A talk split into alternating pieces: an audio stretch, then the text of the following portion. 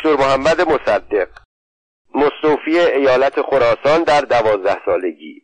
استعفا از مقام استیفا برای ادامه تحصیل اخذ دکترای حقوق در سوئیس و وکالت در آن کشور عضویت در کمیسیون حوالجات معاونت وزارت مالیه حکمران ایالت فارس مخالفت با سید زیادین تباتبایی و کودتای سوم اسفند استعفا از حکومت فارس و ترک شیراز وزیر مالیه حاکم آذربایجان وزیر امور خارجه وکالت مجلس مخالفت با سلطنت رضاشاه خانه نشینی و زندان و تبعید در زمان رضاشاه شروع فعالیت های سیاسی بعد از شهریور 20 مخالفت با اعتبارنامه سید زیاد در دوره چهاردهم مبارزه برای آزادی انتخابات در دوره شانزدهم تشکیل جبهه ملی نماینده اول تهران در دوره شانزدهم تصویب قانون ملی شدن صنعت نفت 27 ماه نخست وزیری و ماجراهای آن مدت.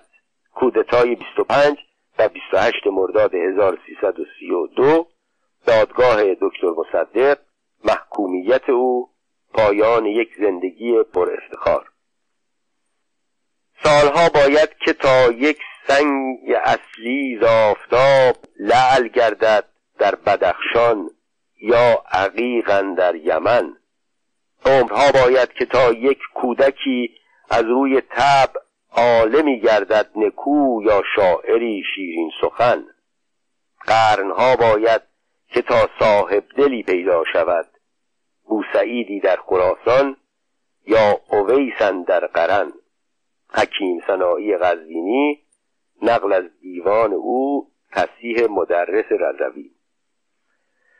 دکتر مصدق چگونه دکتر مصدق شد؟ هر زمان که از دکتر محمد مصدق سخن به میان میآید همه به یاد ملی شدن صنعت نفت و مبارزه بزرگ او با امپراتوری بریتانیا میافتند. کاری عظیم بود. دکتر مصدق با پشتیبانی ملت مبارز ایران توانست اساس بهرهکشی یک شرکت از یک ملت را در هم بریزد و الگویی به جهت کشورهای تحت ستم شود. کشورهایی از جهان سوم بعد از ما با گوشه چشم به نهزت عظیم ما برای حفظ استقلال و منافع ملی خود قیام کردند. اما مبارزات دکتر مصدق با ملی کردن صنعت نفت شروع نشد همچنان که با آن نیز خاتمه پیدا نکرد. دکتر مصدق در اوج فعالیت های سیاسی خود به درجه ای از محبوبیت رسید که با یک فراخان او دهها هزار نفر به خیابانها میریختند با اعتراض او به لایحه‌ای یا دولتی و یا اعلام کنارگیری از کار هزارها دانشجو به منظور حمایت از او دانشکده ها را تعطیل می کردند و در مقابل خانهش یا جلوی مجلس شورای ملی حاضر می شدند و او را سر دست به مجلس می بردند. دکتر مصدق چگونه به این اندازه از نفوذ و محبوبیت رسید چرا در میان هزارها وکیل وزیر نخست وزیر و سیاستمرد که در دوران هفتاد و دو ساله مشروطیت ایران به مقام و قدرت رسیدند دکتر مصدق فقط دکتر مصدق به چنین منزلتی دست یافت؟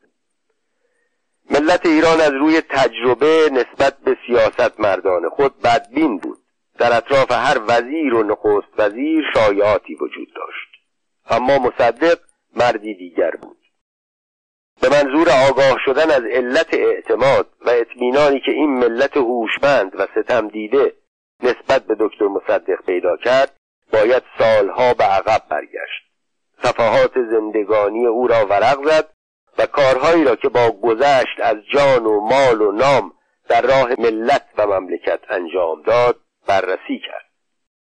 تنها در آن حال است که می‌توان دریافت دکتر مصدق چگونه دکتر مصدق شد؟ دکتر مصدق معتقد بود یک سیاستمدار باید جرأت و از خودگذشتگی داشته باشد و به موقع تصمیم بگیرد. او در جایی می‌گوید خدا می‌داند پاک ماندن در این کشور چقدر سخت است. لازمش این است که انسان خیلی از محرومیت ها را قبول کند و با دقت و احتیاط زندگی کند. در جای دیگر می نویسد تا هزاران مثل من در راه آزادی فدا نشود وطن عزیز ما روی آزادی و استقلال را نخواهد دید. او در این راه بارها تا مرحله جانبازی پیش رفت. مستوفی خراسان در دوازده سالگی محمد مصدق نه ساله بود که ناصر الدین شاه لقب پدرش مصدق السلطنه را که به تازگی در اثر بیماری وبا گذشته بود به او داد. بعد از ترور ناصر الدین شاه زمانی که مزفر الدین شاه به سلطنت رسید مصدق السلطنه نوجوان به عنوان مستوفی اول دیوان اعلا معمور مملکت خراسان شد. سال 1314 هجری قمری. در آن زمان لقب و مقام مقید به سن و سال و تحصیلات نبود. بسیار پیش می آمد که مشاغل مهمی در زمان حیات رجال تراز اول یا پس از مرگ آنها به فرزندان سالشان داده می‌شد. در این حال شخصی که تجربه و سابقه در کارها داشت در کنار آنها تصدی امور را به عهده می گرفت چنان که در آغاز کار مصدق نوجوان سررشتهدار مستوفیان سابق خراسان کارهای اداری را به نام او انجام می‌داد. ولی پس از مدت کمی مصدق به کارها وارد شد و چون دانست معموران سوء استفاده هایی می کنند با وجود سن کم شخصا کارها را در دست گرفت. برای یک نوجوان که در سنین بلوغ به مقام و پول می‌رسد یک کار میماند. استفاده از آنها و بهره برداری از جوانی خود. اما محمد مصدق آنچنان آدمی نبود که چون این چیزهایی او را اغنا کند. او هر روز از روز قبل غمگینتر و متأثرتر می‌شد. هر قدر اطرافیانش تلاش می‌کردند وسایل شادی او را فراهم سازند موفق نمی‌شدند. تا این زمان تحصیلات مصدق محدود بود به خط و ربط که در مکتبخانه یا در زمان استیفا به وسیله معلم های سرخانه آموخته بود. اما می‌دانست در دنیا معلومات دیگری هم هست که او نیاموخته و در چنین شغل و مقامی امکان آموزش آنها را ندارد. به این سبب تصمیم گرفت از کار دولت کنارگیری کند. با آنکه می‌دانست ادامه کار باعث ترقی او خواهد شد و اطرافیانش به او نصیحت می‌کردند به زودی حاکم وزیر و شاید هم صدر اعظم خواهد شد آرزوی آموختن باعث شد از مقامی که آن همه اهمیت و حقوق و شهرت برایش فراهم ساخته بود کنارگیری کند و به تحصیل بپردازد. مصدق ادامه تحصیل را از ایران شروع کرد. چون بعد از آن مقامی که داشت نمی‌توانست در مدارس ابتدایی یا دبیرستان که تازه در کشور تأسیس شده بود به تحصیل بپردازد کتابهای دارالفنون و مدرسه سیاسی را می‌گرفت و در منزل مطالعه می‌کرد. اما پس از مدتی دید دامنه تحصیلات حقوق سیاسی رشته که مصدق با علاقه داشت در ایران محدود است و تصمیم گرفت برای ادامه تحصیل به اروپا برود. در این باره مصدق چنین می نویسد در آن زمان سنت چنین بود که صاحبان مشاغل مهم اداری هرگاه می‌خواستند به سفر بروند میبایستی به حضور شاه شرفیاب شوند و اجازه مرخصی بگیرند تا به آنها گذرنامه داده شود. روزی که مصدق برای کسب اجازه سفر به دیدار محمد علی شاه رفت شاه قاجار از او علت سفر را پرسید. مصدق گفت به سوئیس می‌روم تا در رشته حقوق تحصیل کنم. محمد علی شاه حیرت زده به او نگاه کرد. ما تا حال تصور می کردیم شما یک فیلسوف هستید. حال اقرار می کنید که چیزی نمی‌دانید و تازه می خواهید بروید اروپا درس بخوانید. شاید منظور محمد علی شاه از این سخنان بود که برای حاکم شدن وزیر شدن و درباری شدن به معلوماتی بیش از آنچه که مصدق دارد و در حد معلومات بیشتر رجال مملکت در آن زمان است نیاز نیست مگر آنکه او بخواهد مثل مشروط خواهان که معتقد بودند همه مردم مملکت باید باسواد شوند و رجال سیاسی باسوادتر باشند جهان را بشناسند و با دموکراسی آشنا باشند تحصیل را بهانه کرده و می‌خواهد راه و رسم مشروطه را از اروپای آن زمان فرا بگیرد. به این جهت لحظه فکر کرد و گفت در نظر ما تحصیل بهانه است. شما از اوضاع ایران راضی نیستید و به این علت می‌خواهید به اروپا بروید. سخنان محمد علی شاه که در دربار منتشر شد عدهای از درباریان و آشنایان مصدق به او نصیحت کردند. از آن مهمتر به او هشدار دادند با سخنانی که قبله عالم فرمودند دیگر صلاح نیست به اروپا بروی. اعلی حضرت به تو ثابت کردند که تحصیلات عالی برایشان مهم نیست و در ضمن سوء زن خود را نسبت به تحصیل کرده های خارج نشان دادند. اگر بمانی و جلب اعتماد قبله عالم را بکنی بهترین مقامات را به دست خواهی آورد. و الا اما مصدق جوان هدفش بالاتر از شغل و مقام بود. او دنبال علم بیشتر فهم زیادتر و درک بالاتر بود و این را در مدارس عالی بهتر از مقامات عالی می‌توانست به دست بیاورد. پس به نصیحت کسانی که نسبت به او دلسوزی نشان می‌دادند گوش نکرد و سوء زن شاه مستبد قاجار را که در آن زمان کسی تصورش را هم نمی‌کرد که به زودی تاج و تخت را از دست خواهد داد به جان خرید و برای ادامه تحصیل عازم اروپا شد. مصدق و تحصیل در اروپا. محمد مصدق مصدق السلطنه برای ادامه تحصیل در سال 1298 خورشیدی از راه قفقاز به پاریس رفت و در مدرسه علوم سیاسی سیانسپو در دوره تحصیلی 1909-1910 نام نویسی کرد. او در مقایسه با دانشجویان دیگر چند مشکل داشت. اول مشکل زبان بود. او فرانسه را در ایران آموخته بود و این کافی نبود. دیگران که در دوران تحصیل تا مرحله لیسانس با تعدادی از دروس که در فرانسه میآموختند مانند زبان لاتین و حقوق روم و غیره آشنایی نداشت. اما او آمده بود علم بیاموزد. از این رو شب و روز می‌خواند کار می‌کرد بیخوابی می‌کشید تا آنکه سرانجام بیمار و بستری شد. بدتر از همه هوای پاریس با مزاج او سازگار نبود. ناچار به پزشک مراجعه کرد.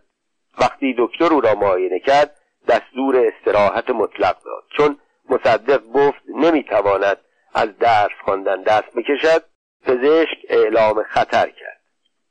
اگر شما از فعالیت دست نکشید طبیعت شما را به این کار وادار خواهد کرد. آن وقت دیگر ممکن است دیر شده باشد.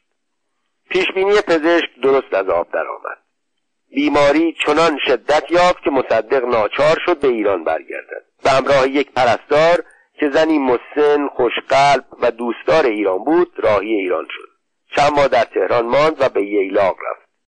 وقتی احساس کرد حالش خوب شده به اروپا برگشت. اما این بار به سوئیس رفت که آب و هوای بهتری داشت. در سوئیس شهر نوشاتل را انتخاب کرد. نوشاتل شهری دانشگاهی بود بدون هیچ وسیله تفریح. نه کاباره داشت نه سینما داشت نه تئاتر داشت نه سیرک داشت. نه حتی از آن کافه رستوران هایی که جوانها جمع می شدند و با هم اختلاط می کردند مصدق یا در اصطلاح رایج زمان مصدق و سلطنه چهار سال در سوئیس ماند. لیسانسش را گرفت. در دوره دکتری اسم نوشت و رساله دکتری خود را وسیعت در حقوق اسلامی انتخاب کرد. درباره چنین رساله طبیعی است که در ایران منابع و کتاب بیشتر از سوئیس بود. فکر کرد بهتر است به ایران برگردد و رسالهش را به زبان فارسی بنویسد. بعد آن را به فرانسه ترجمه کند. در سال 1914 به سوی ایران حرکت کرد. هدف دکتر مصدق آن بود که در ایران همچنان مطالعات خود را در رشته تحصیلی ادامه دهد. یعنی محصل باشد. ولی وقتی دکتر ولی الله خان نصر مدیر مدرسه سیاسی مطلع شد دکتر مصدق به ایران آمده از آنجا که از نظر استادانی که تحصیلات عالی داشته باشند در مزیقه بود به دکتر مصدق مراجعه کرد و از او خواست تدریس در مدرسه علوم سیاسی را بپذیرد. آن روز که دکتر نصر از مصدق چون این تقاضایی کرد یکی از عزت بخش ترین ایام عمر مصدق محسوب می‌شد. او در گذشته آرزو داشت در مدرسه علوم سیاسی ایران تحصیل کند. اکنون از او دعوت می‌شد در این مدرسه با سمت استادی به کار مشغول شود.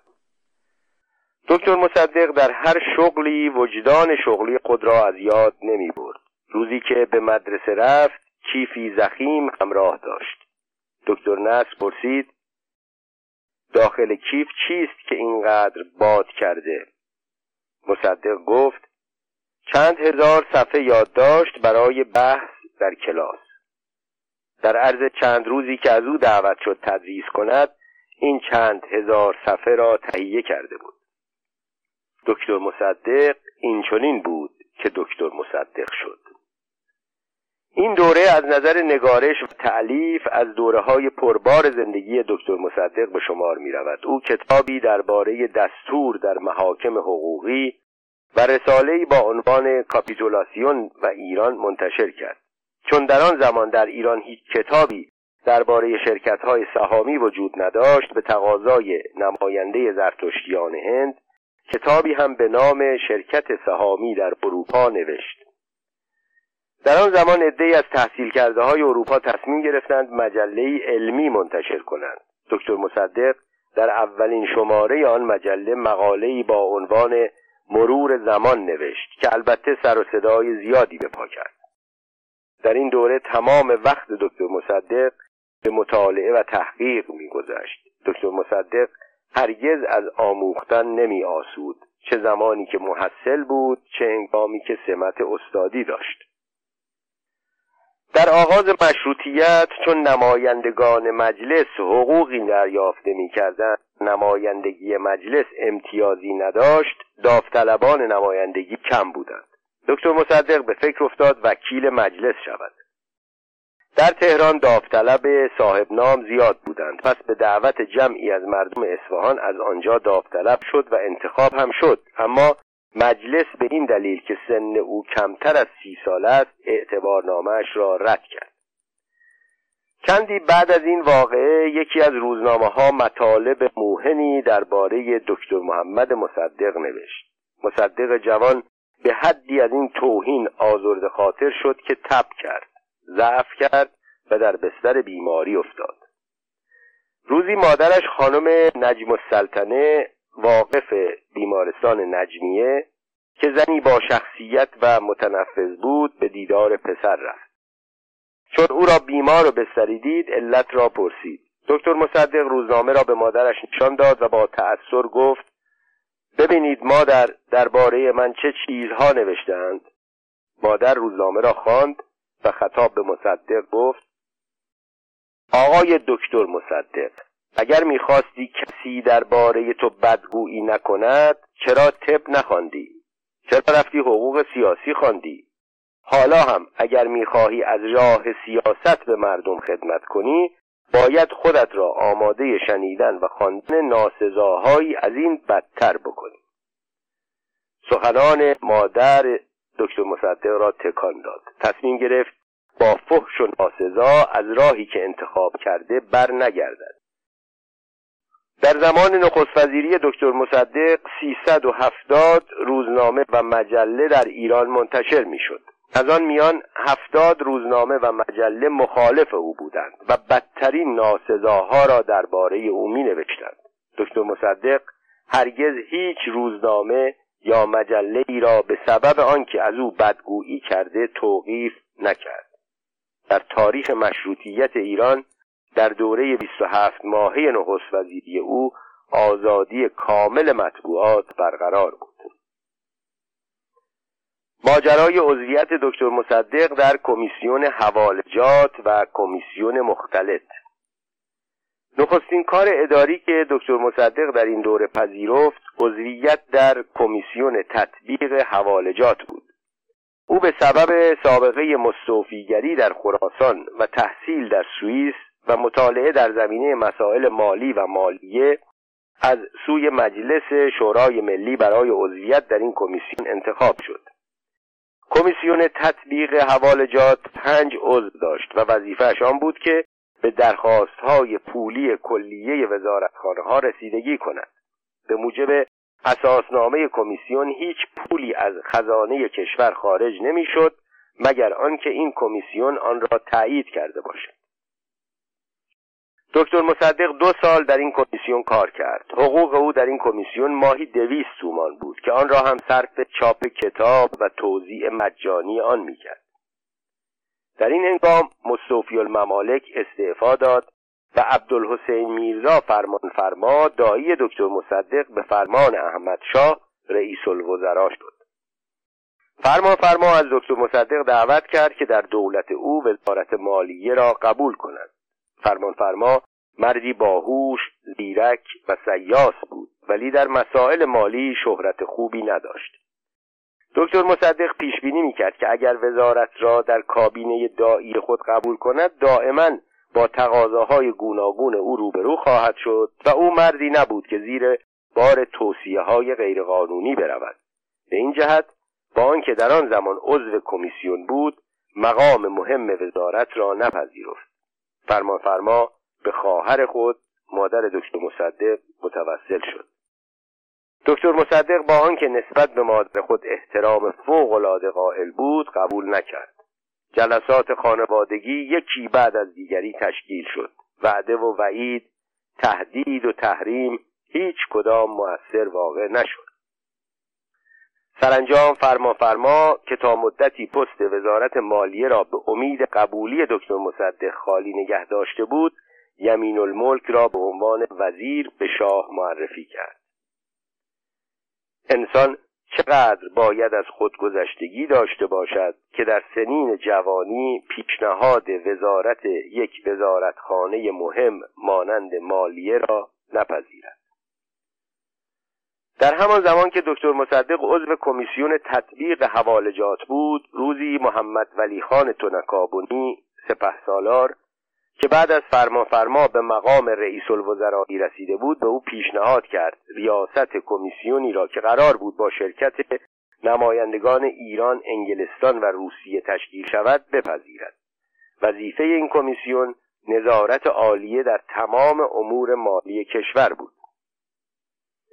دکتر مصدق می‌دانست با آنکه دولت ایران در این کمیسیون با سه عضو ظاهرا دارای اکثریت است ولی عملا او تنها خواهد بود و دو همسایه با نفوذ همین که رأی یکی از اعضا را در اختیار بگیرند اکثریت را در دست خواهند داشت. به این سبب تمایلی به قبول آن نشان نمی‌داد.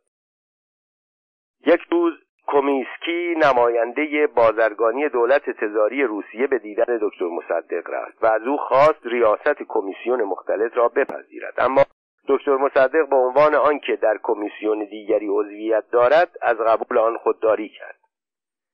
نماینده روسیه از راه تطمیع وارد شد. گفت ما حقوق شما را ماهانه هزار تومان تعیین می‌کنیم. مصدق قبول نکرد. گفت برای آنکه اطمینان داشته باشید این حقوق مرتبا پرداخت خواهد شد بانک استقراضی روس طبق یک سند لازم الاجرا پرداخت حقوق شما را تضمین خواهد کرد. مصدق باز زیر بار نرفت. نماینده روسیه گفت از اینها گذشته این حقوق مادام العمر به شما پرداخت خواهد شد. به این ترتیب که حتی اگر بعد از دو سه ماه شما از ریاست یا عضویت کمیسیون استعفا کنید یا کنار گذاشته شوید باز حقوق شما محفوظ خواهد بود. دکتر مصدق که از این همه اصرار مشکوک شده بود گفت من اکنون عضو یک کمیسیون ایرانی هستم. اگر از عضویت آنجا برای شرکت در این کمیسیون استعفا کنم آیا هموطنان من نخواهند گفت من به جهت پول بیشتر کار در یک کمیسیون ایرانی را به منظور همکاری با یک کمیسیون مختلف ترک کردم. نماینده روس گفت چه کسی گفته شما از آن کمیسیون استعفا کنید؟ شما می توانید در هر دو کمیسیون عضو باشید و از هر دو جا حقوق بگیرید. دکتر مصدق این پیشنهاد را با همه مزایای آن قبول نکرد. در زمانی که حقوق وزیرها 700 تومان بود 1200 تومان در ماه ثروتی محسوب می‌شد اما دکتر مصدق نپذیرفت. کارهای دکتر مصدق در زمان معاونت وزارت مالیه.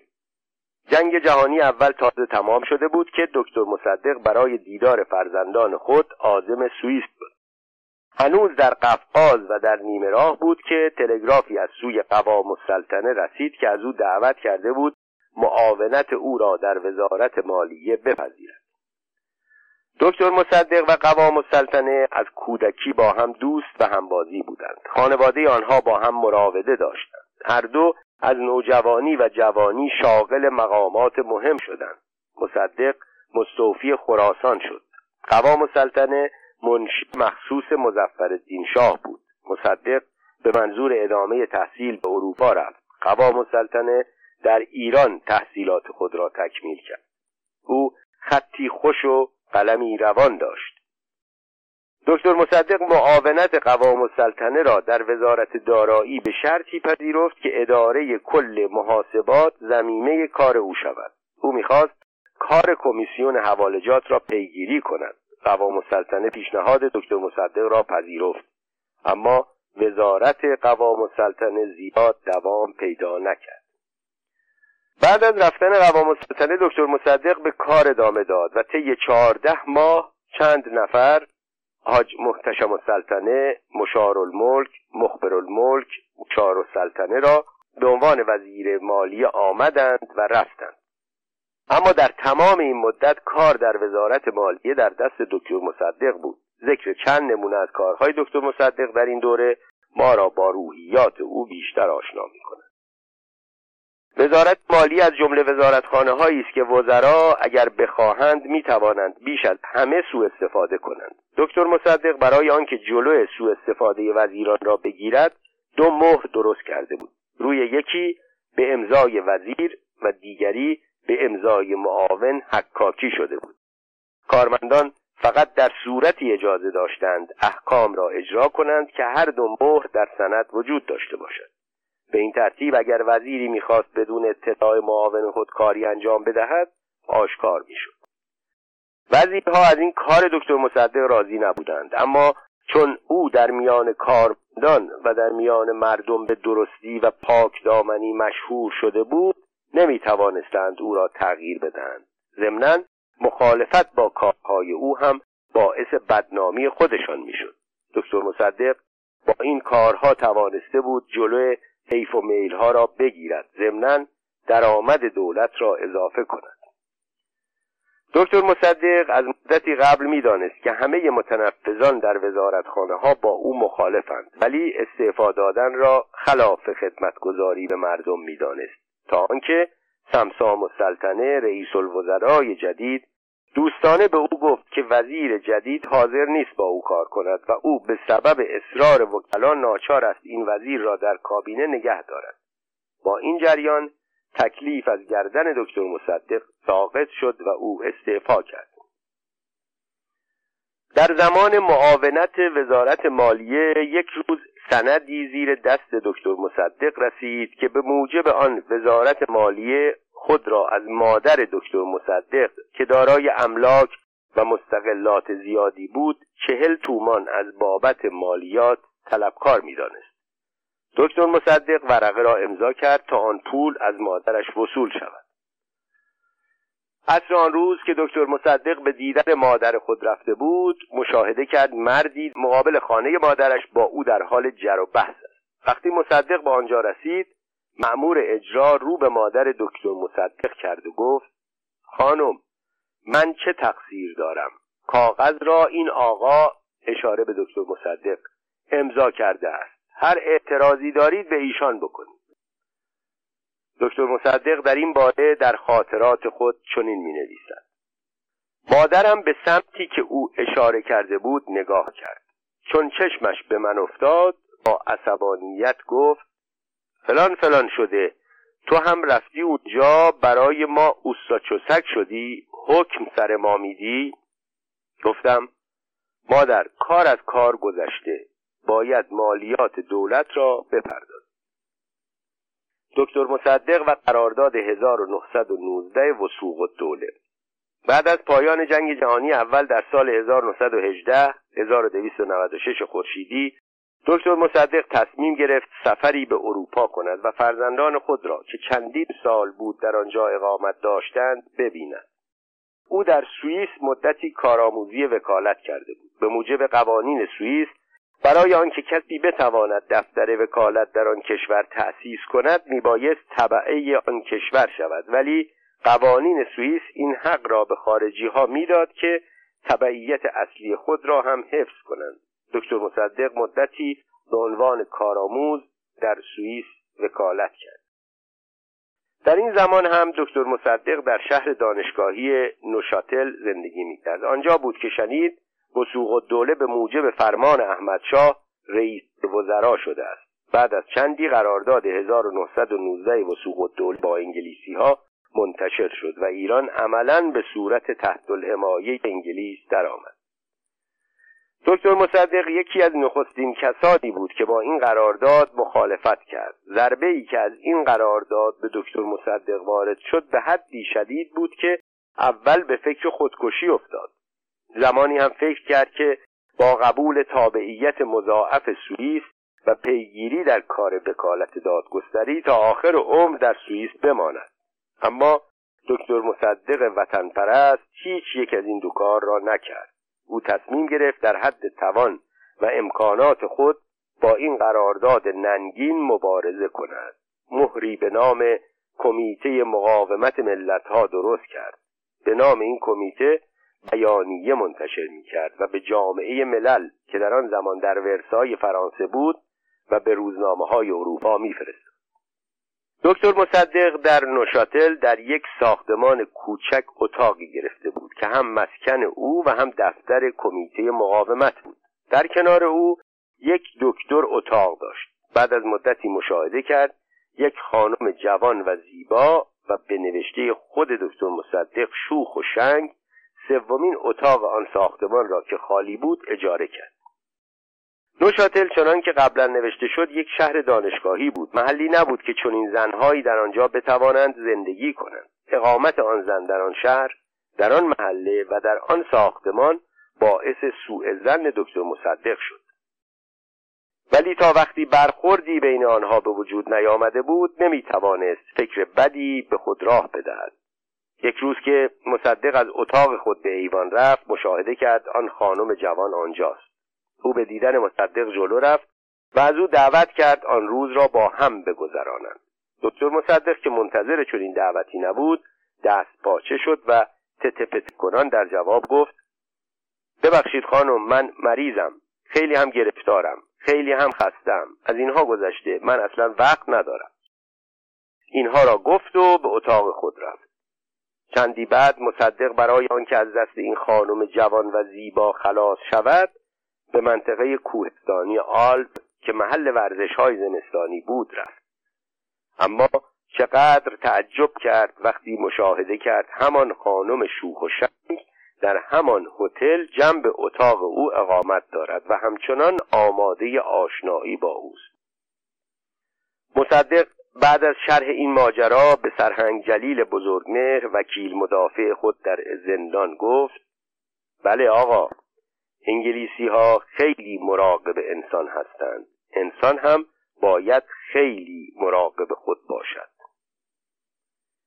یک جوان باید خیلی خیشتندار باشد تا به دام زنهای زیبا و دور دیده که برای چنین دوره هایی تربیت شدند نیفتد. دکتر مصدق والی فارس. چون راه قفقاز به علت جنگ های داخلی روسیه در اثر انقلاب کمونیستی بسته شده بود دکتر مصدق تصمیم گرفت از راه بمبئی و هندوستان و بندر بوشهر به ایران برگردد. او وقتی به فارس رسید مشیر و دوله نخست وزیر در یک تلگراف حضوری از او خواست علت آنکه طبقات مختلف فارس تقاضا کردند مصدق را به جای فرمان فرما به سمت والیگری فارس انتخاب کند در صورتی که او موافق باشد دولت با خوشوقتی این انتصاب را خواهد پذیرفت. دکتر مصدق در جواب مشیر و دوله گفت که موافقتش بستگی به مساعدت هموطنانش خواهد داشت. در نخستین جلسه ای که دکتر مصدق با برگزیدگان ایالت فارس تشکیل داد عدهای پیشنهاد همکاری کردند. پیشکار قوام الملک شیرازی تعهد کرد ماهی دو هزار تومان برای مخارج ایالت در اختیار دکتر مصدق قرار دهد. متصدی کارهای سولت و دوله سردار اشایر گفت ماهی هزار تومان در اختیار والی جدید قرار می‌دهد. نصیر الملک از اعیان درجه اول فارس تعهد کرد به منظور کمک به کارهای یومیه ایالتی سالی بیست هزار تومان بدهد. حقوقی که به والی داده می‌شد ماهی شش هزار تومان بود. ولی به این ترتیب آیدی دکتر مصدق در این مقام در سال یکصد و بیست و هشت هزار تومان می رسید که مبلغی هنگفت بود. در آن زمان حقوق یک وزیر در سال نه هزار تومان بود. دکتر مصدق در جواب پیشنهاد بزرگان فارس گفت شما که این پول هنگفت را به من می‌دهید مسلم است تا چند برابر آن را از مردم نگیرید اقدام به چنین کاری نخواهید کرد. پس شما چیزی به من ندهید در مقابل پولی هم از مردم نگیرید. آنها قبول کردند. دکتر مصدق تلگرافی به این مضمون به مشیر دوله رئیس الوزراء مخابره کرد. شش هزار تومان حقوقی که در ماه برای من تعیین کرده اید زیاد است.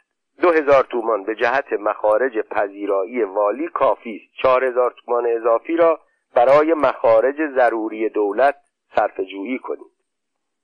به این ترتیب دکتر مصدق به جای سالی 128 هزار تومان با سالی 24 هزار تومان تشکیلات حکومتی را میگرداند.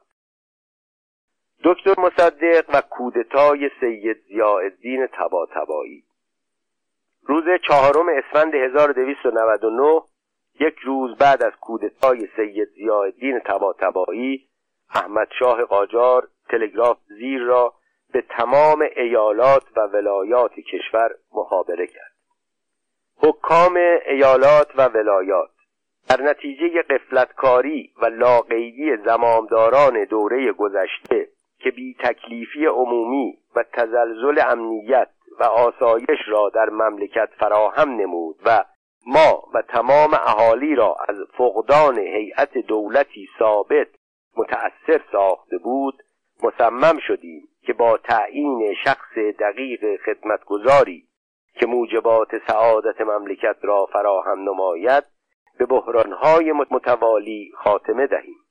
بنابراین به اقتضای استعداد و لیاقتی که در جناب میرزا سید ضیاءالدین سراغ داشتیم عموم خاطر خود را متوجه معزی الیه دیده ایشان را به مقام ریاست وزراء انتخاب و اختیارات تامه برای انجام وظایف خدمت ریاست وزرایی را به معزی و الیه مرحمت فرمودیم.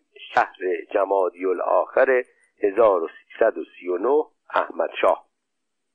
تمام حکام ایالات و ولایات ایران تلگراف احمد شاه را بدون کوچکترین مخالفتی پذیرفتند. فقط دکتر مصدق در پاسخ تلگراف شاه تلگراف اعتراضآمیز زیر را مخابره کرد.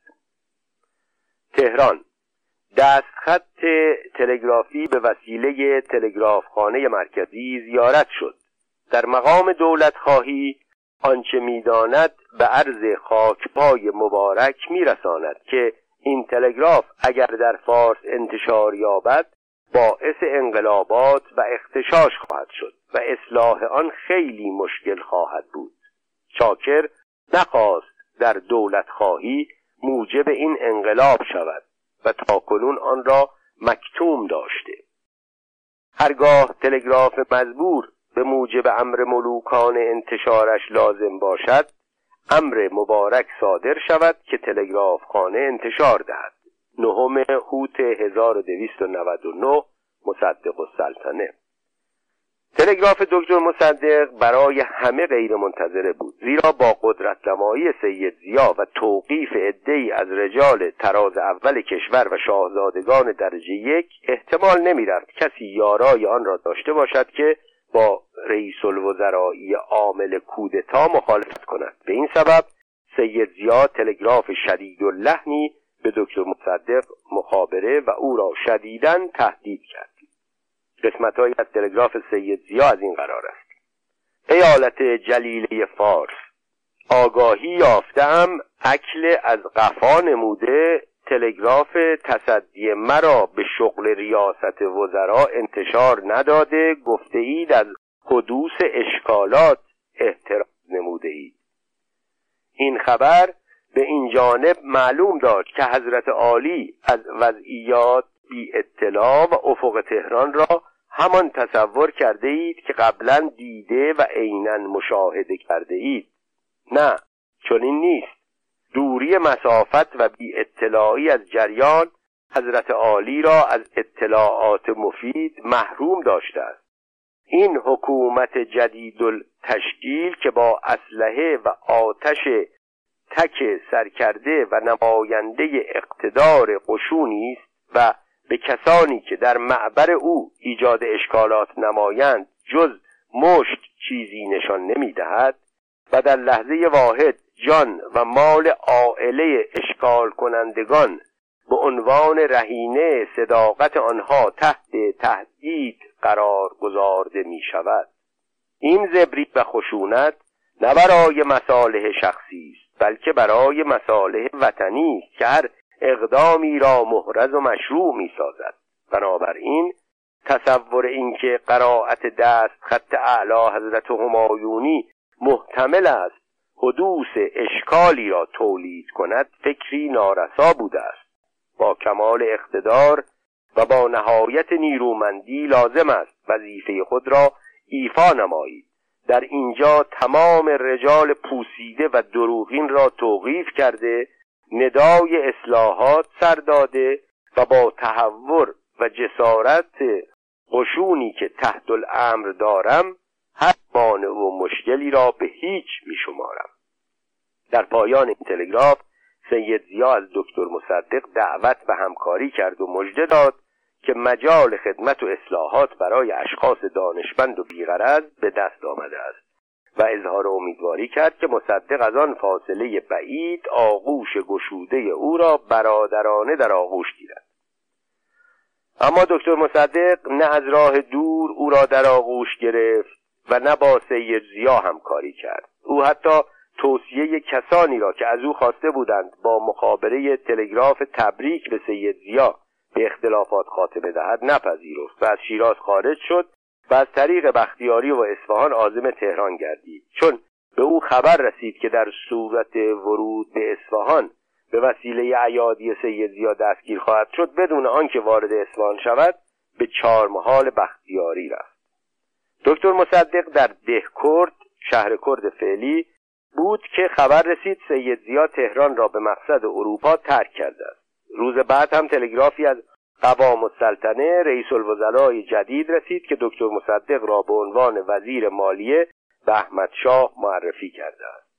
دکتر مصدق پیشنهاد قوام را رد نکرد اما از آنجا به تهران رفت و به قوام السلطنه اظهار داشت که به هیچ وجه حاضر نیست وزارت را بپذیرد و با ارمیتاژ اسمیت انگلیسی که پس از تصویب قرارداد وسوق و دوله مستشار مالیه شده بود و در کابینه قوام هم به کار مشغول بود همکاری کند.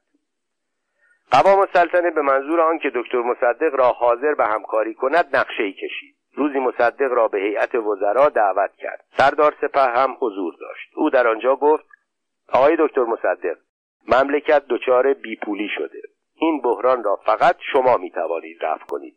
کمکی که شما می کنید فقط نسبت به من نیست بلکه کمکی به شخص وزیر جنگ سردار سپه خواهد بود. آنگاه گفت دولت خیار دارد اوراق قرضه منتشر کند. این اوراق را دو نفر امضا خواهند کرد. یکی شما به جهت اعتمادی که مردم به شما دارند دیگری هرمیتاژ اسمیت که امضایش از نظر بین المللی اعتبار دارد. دکتر مصدق همان حرف را تکرار کرد. و گفت حاضر به همکاری با مستشار قرارداد 1919 نیست. آنگاه از جا برخواست تا برود. در این هنگام سردار سپه چنان خشمگین شد که تصمیم داشت به سوی او حمله کرده او را بزند که حاضران مانع شدند. ولی دکتر مصدق تا زمانی که ارمیتاژ اسمیت مستشار مالیه بود حاضر به قبول وزارت نشد. سرانجام در پاییز 1301 ارمیتاژ اسمیت از ایران رفت و قوام السلطنه بار دیگر از مصدق دعوت به همکاری کرد. اما او باز هم قبول نکرد. سردار سپه وزیر جنگ با تمام تکبری که داشت به خانه دکتر مصدق رفت و با خواهش و اصرار زیاد او را حاضر به قبول وزارت کرد. پیشنهاد وزارت آرزوی همه سیاستمداران است. اما در مورد دکتر مصدق همیشه دیگران دنبال او می‌رفتند تا او را حاضر به قبول وزارت کنند. دکتر مصدق در مقام وزارت مالیه اصلاحاتی را شروع کرد و برای این منظور مجلس هم به او اختیار داد تا بودجه کشور را متعادل سازد. از جمله کارهایی که دکتر مصدق در این زمینه کرد کم کردن ماهی ده هزار تومان از بودجه چهل هزار تومانی دربار احمدشاه و کسر ماهی چهار هزار تومان از بودجه چهارده هزار تومانی دستگاه ولیعهد محمد حسن میرزا بود. او همچنین حقوق و مزایای عدهای از رجال را کم کرد که نتیجه آن مخالفت کسانی بود که منافع آنها به خطر افتاده بود. به این جهت وقتی قوام السلطنه استعفا داد و مشیر و دوله به ریاست دولت منصوب شد یک روز به خانه دکتر مصدق رفت و از او خواست به جای وزارت مالیه پست وزارت خارجه را قبول کند. او گفت عدهای از وکلا به او گفتند اگر دکتر مصدق وزیر مالیه شود به دولت رأی نخواهند داد.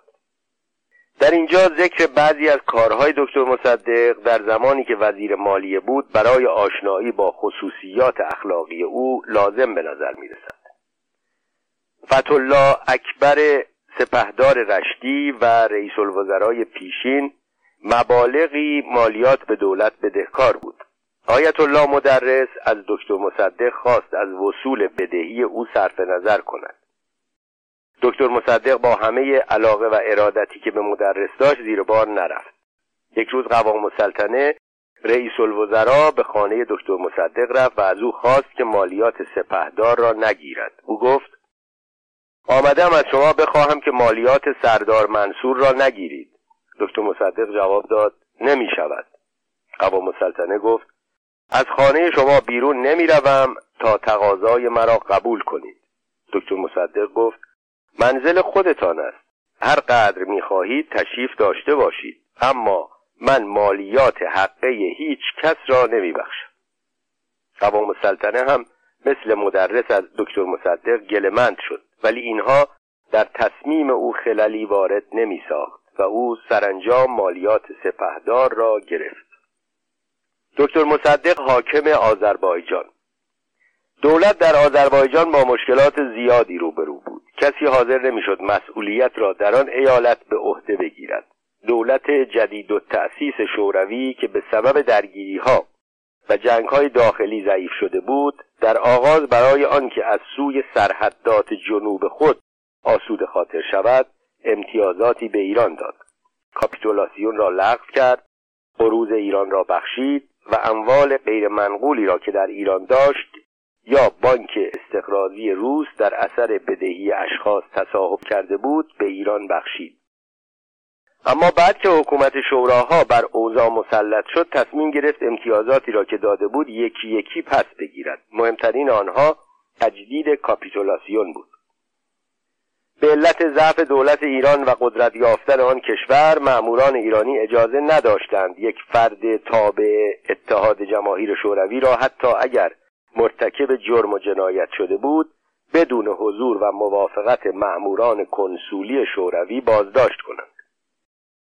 مشیر الدوله رئیس الوزراء به دکتر مصدق پیشنهاد کرد به آذربایجان برود. دکتر مصدق قبول نکرد. مشیر الدوله سیاستمدار پاک دامن به نقطه ضعف دکتر مصدق انگشت گذاشت. وطن در خطر است. آذربایجان سر ایران است. اما در حقیقت قلب ایران است. همه ایران است. اگر شما این مأموریت را قبول نکنید ممکن است ماجرای خیابانی و لاهوتی تکرار شود. وقتی مردم ناراضی باشند مجذوب هر نغمه مخالفی می‌شوند. باید به درد دل مردم رسید. این کار فقط از شما برمیآید. دکتر مصدق هم حرفهایی داشت. در شرایطی که قشون در همه جا از جمله در آذربایجان مستقلا عمل می کند و دستور خود را از وزیر جنگ در تهران می گیرد من چگونه می توانم برای ایجاد امنیت یا تأمین آزوغه مردم دست به اقداماتی بزنم.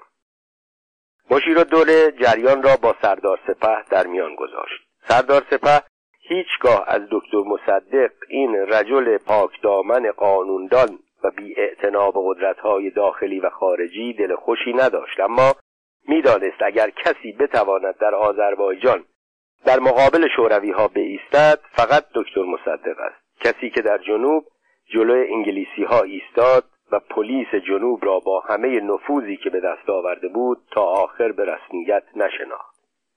سردار سپه وزیر جنگ به دیدار دکتر مصدق رفت و به او قول داد که فرمانده لشکر آذربایجان تحت فرمان او کار خواهد کرد و بلافاصله تلگرافی به سرتیب حبیب الله شیبانی مخابره کرد. اوامر دکتر مصدق را مانند اوامری که من می‌دهم اجرا کنید. دکتر مصدق در خاطراتش می نویسد روزی که به تبریز رفتم سرهنگ بقایی رئیس نظمیه آن ایالت گزارش داد که یکی از اتباع شوروی علیه دولت ایران و مقامات ایرانی شبنامه منتشر می کند و در این باره کسب تکلیف کرد. دستور دادم فورا او را توقیف کنند. رئیس نظمیه گفت پس باید قبلا به کنسولگری شوروی اطلاع بدهیم تا نماینده ای بفرستند گفتم مگر شوروی ها کاپیتولاسیون را لغو نکردند؟ رئیس نظمیه این موضوع را تایید کرد. اما گفت تا کنون معمول چنین بوده که همیشه آنها را در جریان این مسائل قرار می‌دادیم. دستور دادم بدون اطلاع به کنسول شوروی در تبریز فرد خطاکار را توقیف کنند یک روز دکتر مصدق در خانه ییلاقی ایالتی خارج شهر بستری بود که کنسول شوروی همراه با منشی خود بدون خبر قبلی و بدون گرفتن وقت به منزل او رفت. نامه روی میز گذاشت. منشی آن را خواند و ترجمه کرد. کنسول با تفرعن خطاب به مصدق گفت شما با این کار خود دارید کاپیتولاسیون را القا می کنید. مصدق حیرت زده به او نگاه کرد. پس تا حالا در آن منطقه کاپیتولاسیون القا نشده بود نامه را یکی از اتباع شوروی نوشته بود. جریان از این قرار بود که چندی قبل او مرتکب قتل یک فرد دیگر طبعه شوروی شده بود. معموران نظمیه اردبیل برای گرفتن اعتراف قسمتی از توهیگاه او را داغ کرده بودند و اکنون کنسول اصرار داشت یا خودش به زندان برود او را معاینه کند یا او را به خانه حاکم بیاورند تا در حضور او معاینه شود. دکتر مصدق با اشاره از نماینده حکومتی پرسید که جریان حقیقت دارد یا نه. او تایید کرد که حقیقت دارد. به این سبب دکتر مصدق خود را ناچار دید ملایمت پیشه کند. به کنسول گفت یکی دو روز صبر کنید تا تحقیق کرده جواب بدهم. ولی کنسول خطاب به حاکم گفت که به هیچ وجه حاضر به تحمل نیست چون ممکن است آثار جرم از بین برود و با نهایت عصبانیت آزم رفتن شد. دکتر مصدق در این باره در خاطرات خود چنین می نویسد برای آنکه او را خلع اصلاح کنم روش خود را عوض کردم. گفتم اولا شما به چه حقی بدون وقت قبلی به خانه من آمدید؟ از آن گذشته به چه علت کاری کردید که من برخلاف دستور سریح پزشک ناچار شوم صحبت کنم چون دکتر دستور داده بود که من تا دو هفته اصلا نباید حرف بزنم. من برای استراحت به این باغ خارج شهر آمده بودم. هر حادثه ای برای من پیش بیاید و من از دست بروم مسئول شما هستید. کنسول از این حرف جا خورد و گفت خب حالا شما می‌گویید چه باید کرد؟ دکتر مصدق گفت همانطور که گفتم یکی دو روز صبر کنید تا به شما جواب بدهم. ماجرا مربوط به زمانی بود که مخبر السلطنه والی آذربایجان بود. بنابراین دکتر مصدق آسوده خاطر شد که پای او در میان نیست. بعد به رئیس شهربانی دستور داد به زندانی بگوید که به اتهام قتل ناچار است مدتها در زندان بماند. اما دولت ایران حاضر است بنا به تقاضای کنسول شوروی او را آزاد کند. بنابراین خوب است نامه مبنی بر تشکر از اقدامات کنسول شوروی بنویسد. وقتی نامه را گرفتند او را آزاد کنند. اما پس از آن که به دیدن کنسول رفت در بازگشت او را مجددا دستگیر کرده به زندان بیاندازند و چنین شد که مصدق گفته بود. کنسول شوروی در آغاز تصور می‌کرد مصدق که اینقدر محکم جلوی آنها میایستد حتما عامل انگلیسی هاست. اما بعد دانست با یک والی قدرتمند و وطنها سر و کار دارد. از این رو بعد از آن سعی کرد از حدود وظایف خود خارج نشود و در کارهای معموران ایرانی دخالت ننماید. دکتر مصدق چند ماهی که در آذربایجان بود در زمینه کمبود نان و امنیت شهر و توقیف گردنکشان محلی اقداماتی به خرج داد که مردم آذربایجان هرگز فراموش نخواهند کرد. دکتر مصدق از استانداری تبریز تا ریاست انجمن فرعی انتخابات و وزارت امور خارجه.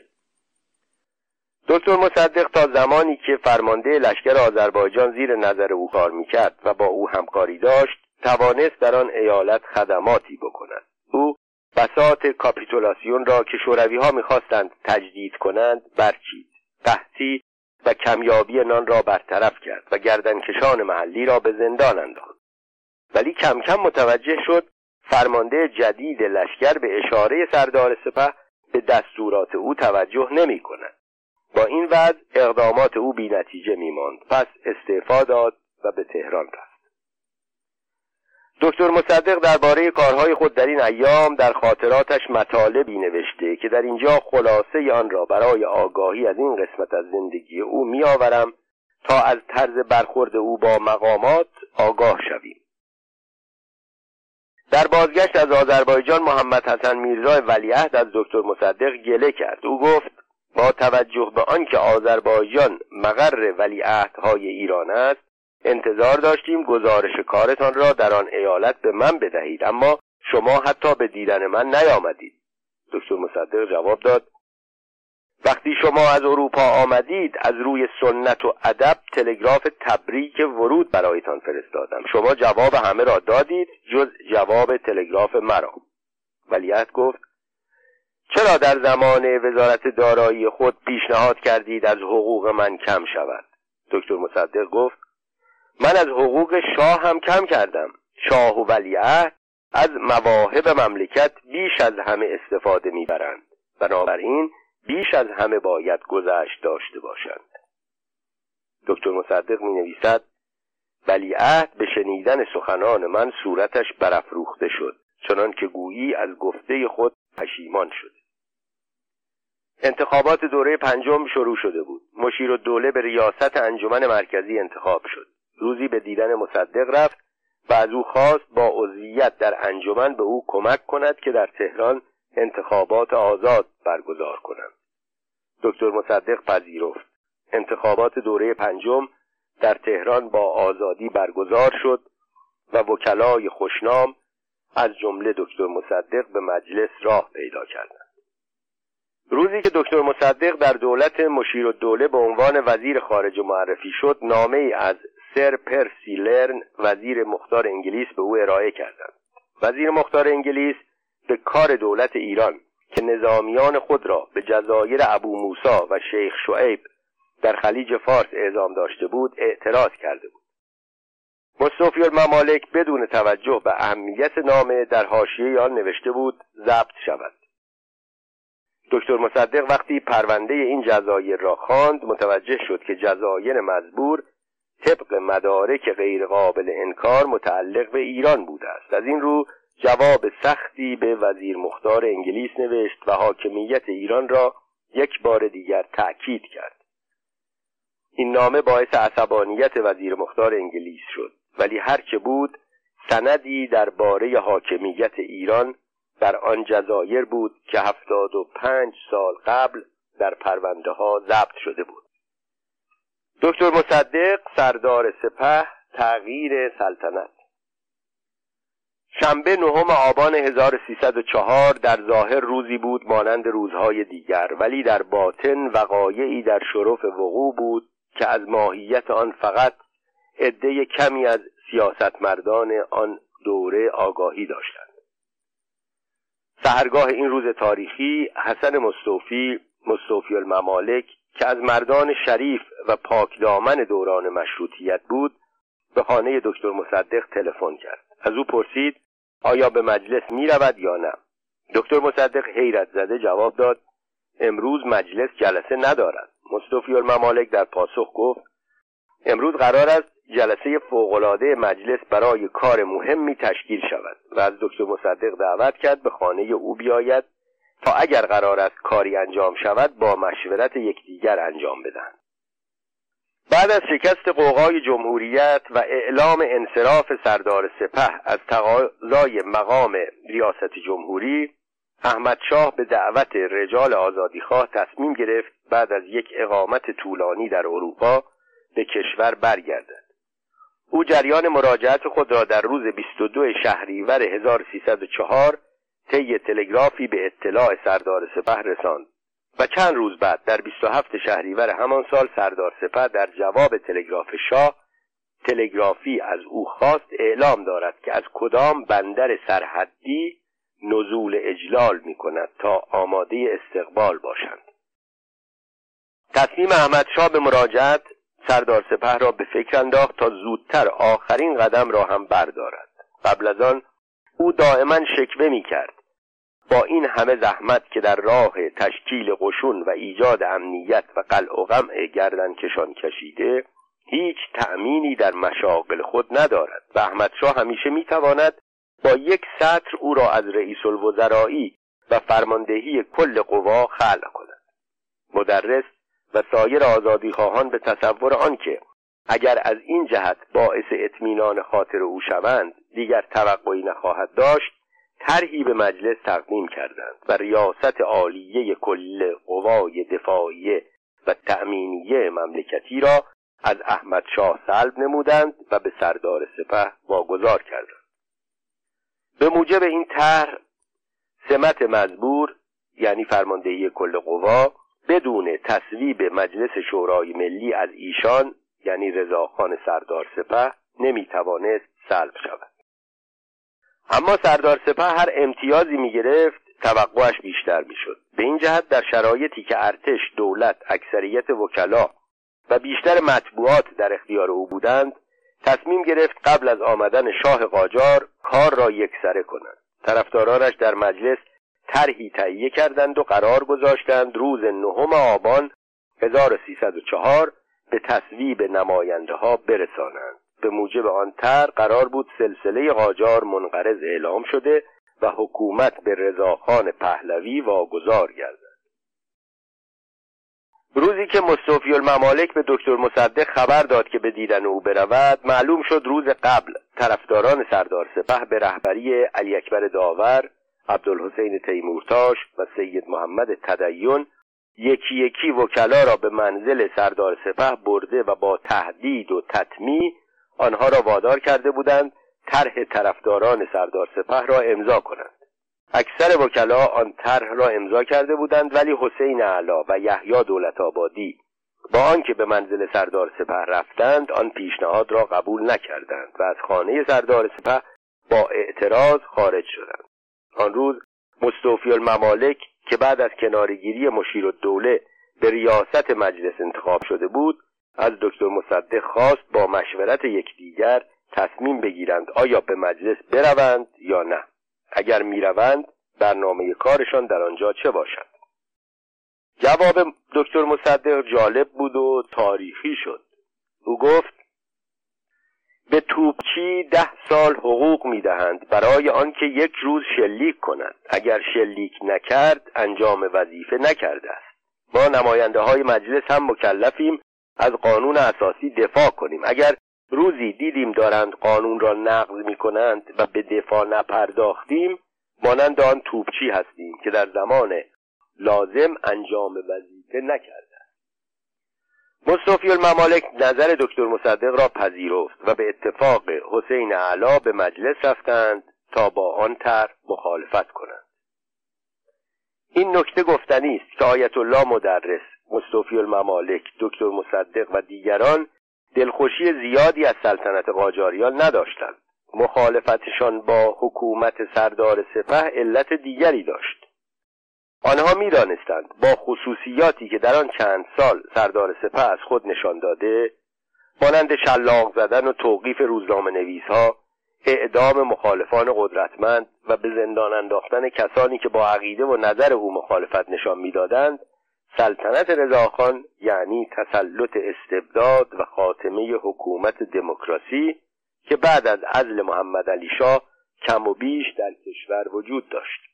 اقلیت مجلس پنجم که با ماده واحد مخالفت کردند عبارت بودند از آیت الله مدرس مصطفی الممالک دکتر محمد مصدق یحیی دولت آبادی سید حسن تقیزاده و حسین علام اینها وقتی وارد سرسرای مجلس شدند وکلای طرفدار طرح آنها را تهدید کردند ولی آنها توجهی نکردند. در این جلسه چندین نفر در مخالفت با طرح انقراض سلسله قاجاریه تقاضای صحبت کردند. وکلای اقلیت تصمیم گرفته بودند با طرح استعفای مصطفی الممالک از ریاست مجلس جلسه را به تعطیل بکشانند ولی سید محمد تدین نایب رئیس مجلس پشت کرسی ریاست مجلس نشست و مانع اجرای برنامه آنها شد. مصطفی الممالک خود را برای مخالفت آماده می‌کرد که یکی از وکلا نزد او آمد و گفت سردار سپه برای مذاکره درباره امر بسیار مهمی در خانه خود منتظر شماست. مصطفی با مشورت همکاران خود به خانه سردار سپه رفت. اما سردار سپه او را آنقدر در اتاق انتظار معطل نگه داشت تا شلیک توپ انقراض سلسله قاجاریه را اعلام کرد. تازه در این موقع بود که سردار سپه نزد مصطفی آمد و از او پوزش خواست که چون او را از آمدن وی مطلع نکرده بودند نتوانست به موقع او را ببیند. ولی آشکار بود این برنامه را تعمدن تنظیم کرده بودند که انگام رأیگیری درباره آن طرح مستوفی الممالک در مجلس نباشد. متن ماده واحده این بود. مجلس شورای ملی به نام سعادت ملت ایران انقراض سلسله قاجاریه را اعلام نموده و حکومت موقتی را در حدود قانون اساسی و قوانین موضوعه مملکتی به شخص رضاخان پهلوی واگذار می نماید تعیین حکومت قطعی موکول به نظر مجلس مؤسسان است که برای تغییر مواد 36 و 37 و 38 و 40 متمم قانون اساسی تشکیل می شود. آیت الله مدرس دکتر محمد مصدق سید حسن تقیزاده حسین اعلا و یحیی دولت آبادی مخالف ماده واحده بودند و با نطخهای مفصل مخالفت خود را اعلام داشتند. سخنان مخالفان همه روی این محور دور می‌زد. رضاخان سردار سپه طی چند سالی که از کودتا میگذرد خدماتی در زمینه امنیت کشور و تشکیل ارتش منظم و واحد انجام داده و گردنکشان محلی را از میان برداشته. اما پادشاهی او در مملکت مشروطه باعث خواهد شد که عملا از خدمتگذاری محروم شود. چون بر طبق قانون اساسی شاه مشروطه از مسئولیت مبراست. کارها باید به وسیله وزیران انجام گیرد. سردار سپه اگر بخواهد در حال پادشاهی حکومت کند کشور دیکتاتوری خواهد شد. اگر بخواهد به عنوان پادشاه دموکرات فقط سلطنت کرده و ناظر امور باشد با این تصمیم مجلس فرد خدمتگذاری عملا از کار کنار گذاشته خواهد شد. اما کسی به این سخنان توجه نکرد و ماده واحده با اکثریت هشتاد رأی از هشتاد و پنج نفر عده حاضر به تصویب رسید. به این ترتیب سلسله قاجاریه پس از 153 سال سلطنت منقرض شد. عنوان رضاخان پهلوی در سمت رئیس حکومت موقتی که تا قبل از تشکیل مجلس مؤسسان والا حضرت اقدس تعیین گردید بعد از پایان رأیگیری شلیک چند گلوله توپ انقراض سلسله قاجاریه را اعلام کسانی که در جلسه تاریخی نهم آبان 1104 با انقراض سلسله قاجاریه و سلطنت رضاخان پهلوی مخالفت کردند سرنوشتی متفاوت داشتند. آیت الله مدرس جانش را در این راه گذاشت. او بعد از آن روز هم تا آخر عمر با رضاشاه مخالفت کرد. عاقبت او زندان تبعید و مرگ بود. یحیی دولت آبادی بیشتر عمرش را در خارج از کشور گذراند. اما تا آخر حقوق بگیر دولت کتاب خاطرات یحیی از جمله جالب ترین کتاب های خاطرات عصر پهلوی است. تقیزاده گاهی مغضوب و زمانی مورد عنایت بود. او در مورد قرارداد 1933 نفت نقش مهمی بازی کرد ولی بعد از آن مغضوب شد.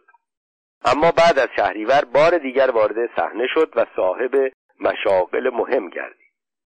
حسین علا در زمان رضاشاه شاغل مقامات کوچک بود اما بعد از شهریور بیست بارها وزیر و نخست وزیر شد.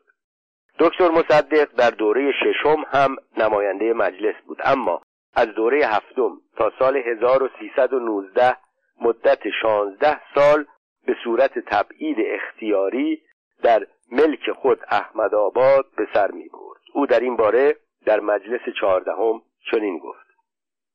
در این مدت اغلب در احمد آباد از دهستان ساوج بلاق به فلاحت مشغول بودم. خیالم ناراحت و از آینده خود بی نهایت نگران بودم. گاه می‌خواستم با پای خود به زندان قصر بروم و در آنجا روحن و جسمن هر دو مقید بمانم تا آنکه در تیر ماه 1319 بدون جهت و دلیل مرا چند روز در زندان موقت تهران محبوس و از آنجا به زندان بیرجند انتقال دادم. در عرض راه و در زندان دو مرتبه اقدام به خودکشی نمودم و پس از شش ماه تحمل سختی و مشقت از آنجا مرا به احمد آباد آوردند و تحت نظر معموران شهربانی بودم تا شهریور 1320 که تمام مقصرین سیاسی خلاص شدند و حکم آزادی من هم رسید. تصمیم گرفتم همانجا بمانم و در سیاست مداخله ننمایم. انتخابات این دوره یعنی چهاردهم که شروع شد به من نوشتند دوری صلاح نیست. اگر مردم تهران در هفت دوره نتوانستند به من رأی بدهند در عقیده خود باقی هستند چون می‌گویند انتخابات دوره چهارده آزاد است و می توانند اعتماد خود را به من اظهار نمایند. با خود فکر کردم دلیلی نیست از خدمت سر باز زنم و باز در کنج عزلت و انزوا بمانم. به این ترتیب دورانی از زندگی سیاسی پربار دکتر مصدق به پایان رسید و دوران جدیدی آغاز شد. علت واقعی زندان شدن و تبعید و تحت نظر بودن دکتر مصدق هیچگاه روشن نشد.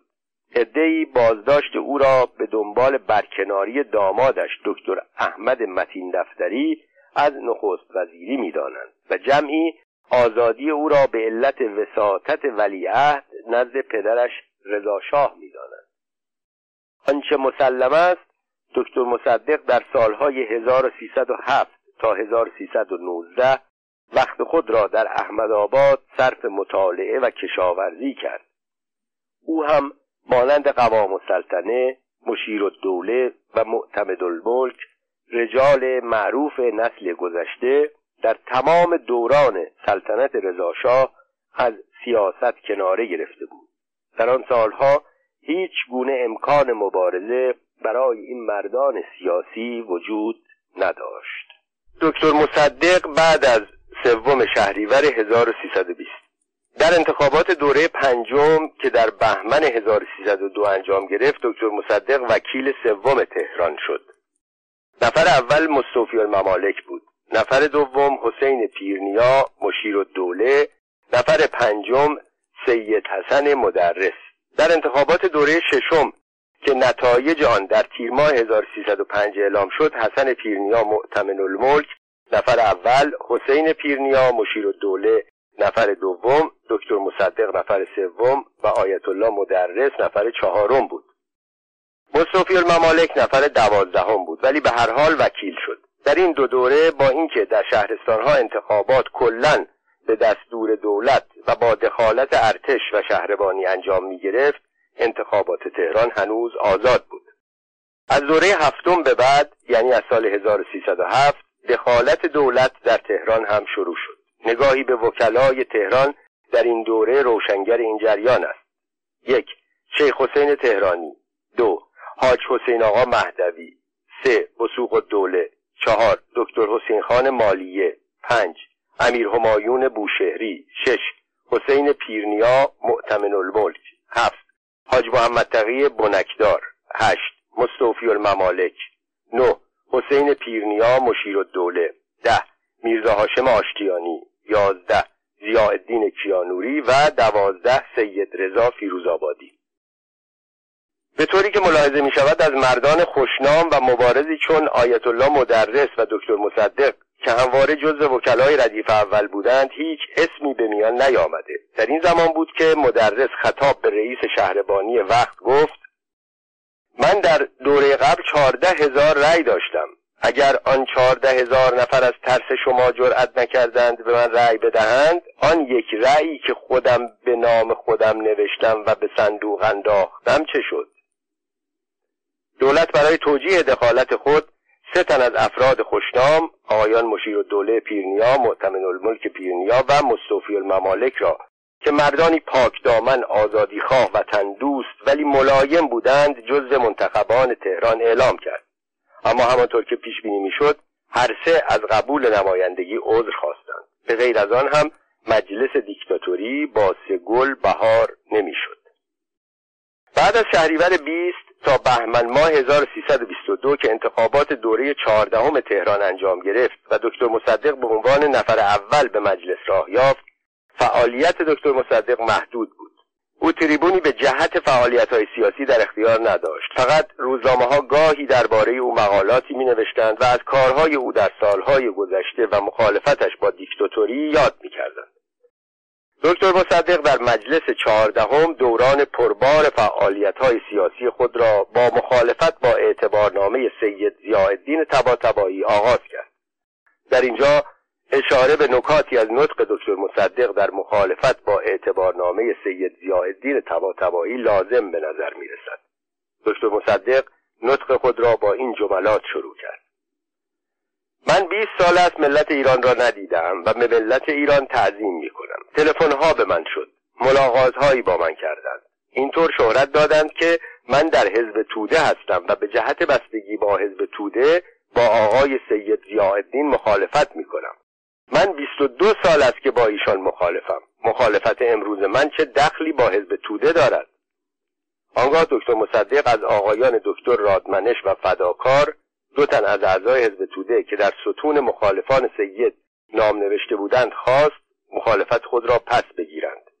او گفت اگر آنها مخالفتشان را پس نگیرند او صحبت نخواهد کرد. آنگاه چنین آغاز به سخن کرد. آقا سید زیادین یک روزنامه نویس بودند. فرمانده قوا نبودند. با چه وسیله قشونی را که تحت سرپرستی کلونل اسمایلز انگلیسی بود تحت اختیار آوردند؟ ایشان می‌گویند من قرارداد وسوق دوله را لغو کردم. این قرارداد عملا لغو شده بود. به قول کنسول انگلیس در شیراز کسی به گربه مرده لگد نمی‌زند. چرا بعد از اینکه رئیس الوزرا شدند قشون جنوب را به رسمیت شناختند؟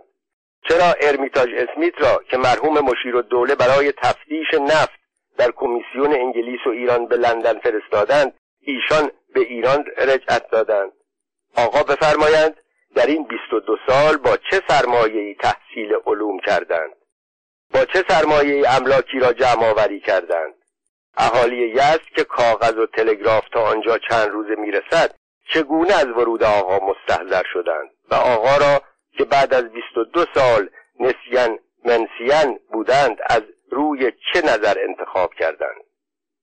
فقط یزدی بودن برای انتخاب کافی نیست. من اهل آشتیان هستم. و از آشتیان یک رأی هم ندارم. ما زیر بار این حرفها نمی رویم. به اتکای قوای خارجی قیام نمودن و به روی هموطنان تیغ کشیدن و به آنان توهین کردن و آنان را حبس نمودن کار وطن پرستان و آزاد مردان نیست. آقا را چه واداشت که پیرامون این عملیات برود و چه باعث شد که صالح و طالع را حبس کند؟ روزگار ثابت کرد که او نه مصلح بود نه انقلابی. معمور بود کابینه محللی تشکیل دهد تا از ترس او مردم به سردار سپه ملتجی بشوند تا او به مقصود خود برسد. من می‌خواستم روی خاک راه بروم و وطن را در تصرف دیگران نبینم. خانه ای در اختیار داشتن به از شهری است که در دست دیگران است. اگر موجب ارتقای ملل حکومت استبدادی است دولت انگلیس و آمریکا روی چه اصلی حائز این مقام شدند؟ و اگر رژیم دیکتاتوری سبب ترقی ملل بود چرا دول محور آلمان ایتالیا و ژاپن از بین می روند آنها که دوره 20 ساله را با این دوره که از آزادی فقط اسم شنیده ایم مقایسه می کنند و نتیجه منفی می گیرند در اشتباهند زیرا سالها لازم است که به عکس عمل دوره 20 ساله خاتمه داده شود. آقا امروز از آزادی مطبوعات صحبت می کند و از اصلاح معنویات که نمی‌دانیم مقصودشان چیست سخن میراند. ولی میخ خود را که محکم نمود زمینه دوره شوم دیگری را تهیه و جامعه را گرفتار خواهد کرد.